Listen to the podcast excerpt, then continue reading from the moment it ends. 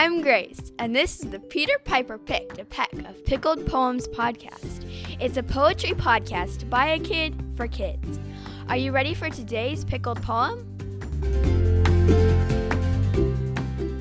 Today's pickled poem is A Visit from St. Nicholas by Clement Clarke Moore. 'Twas the night before Christmas, when all through the house not a creature was stirring, not even a mouse. The stockings were hung by the chimney with care, in hopes that St. Nicholas soon would be there. The children were nestled all snug in their beds, while visions of sugar plums danced in their heads. And Mamma in her kerchief and I in my cap had just settled our brains for a long winter's nap. When out on the lawn there arose such a clatter, I sprang from my bed to see what was the matter. Away to the window I flew like a flash, tore open the shutters, and threw up the sash. The moon on the breast of the new fallen snow gave a lustre of midday to objects below.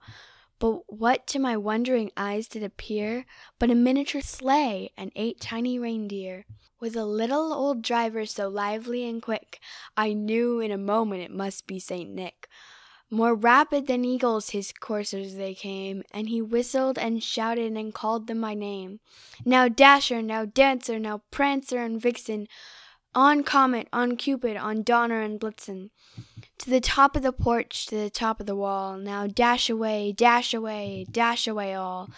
As leaves that before the wild hurricane fly, when they meet an obstacle mount to the sky. So up to the house top the coursers they flew, with a sleigh full of toys, and St. Nicholas too. Then in a twinkling I heard on the roof the prancing and pawing of each little hoof. As I drew my head and was turning around, down the chimney St. Nicholas came with a bound. He was dressed all in fur from his head to his foot, and his clothes were all tarnished with ashes and soot. A bundle of toys he had flung on his back, and he looked like a peddler just opening his pack. His eyes, how they twinkled, his dimples, how merry! His cheeks were like roses, his nose like a cherry. His droll little mouth was drawn like a bow, and the beard on his chin was as white as the snow. The stump of a pipe he held in his teeth, and the smoke it encircled his head like a wreath. He had a broad face and a round little belly that shook when he laughed like a bowl full of jelly. He was chubby and plump like a right jolly old elf. I laughed when I saw him in spite of myself. A wink of his eye, a twist of his head, soon gave me to know I had nothing to dread. He spoke not a word, but went straight to his work, and filled all the stockings, then turned with a jerk, and laying his finger aside of his nose, and giving a nod up the chimney he rose. He sprang to his sleigh, his, to his team gave a whistle, and away they all flew like the down of a thistle. But I heard him exclaim ere he drove out of sight, Happy Christmas to all, and to all a good night.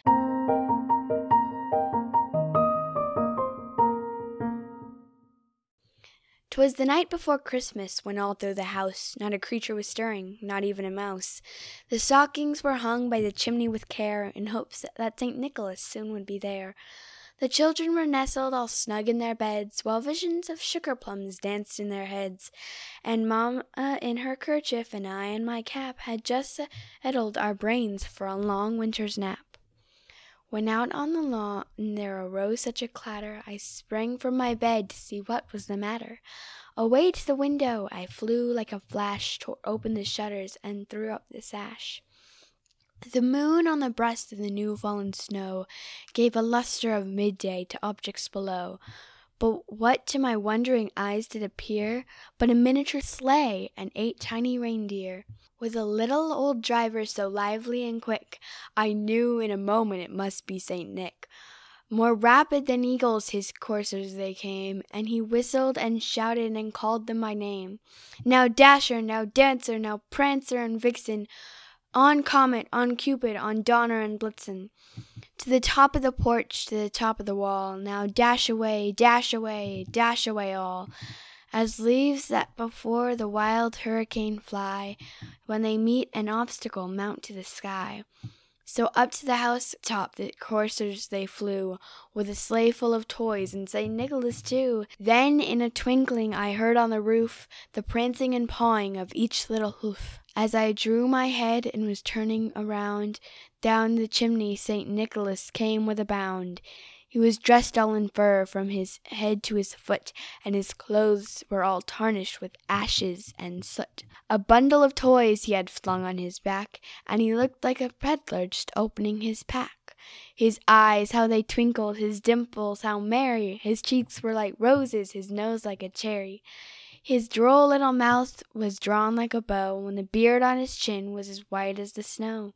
The stump of a pipe he held in his teeth, and the smoke it encircled his head like a wreath. He had a broad face and a round little belly that shook when he laughed like a bowl full of jelly. He was chubby and plump like a right jolly old elf. I laughed when I saw him in spite of myself. A wink of his eye, a twist of his head, soon gave me to know I had nothing to dread. He spoke not a word, but went straight to his work, and filled all the stockings, then turned with a jerk, and laying his finger aside of his nose, and giving a nod up the chimney he rose. He sprang to his sleigh, his, to his team gave a whistle, and away they all flew like the down of a thistle. But I heard him exclaim ere he drove out of sight, Happy Christmas to all, and to all a good night. What did you think about today's pickled poem? Email pickledpoemspodcast at gmail.com and let me know. I'd love to hear your favorite poem too, so make sure to include that in the email and it might show up on a future episode.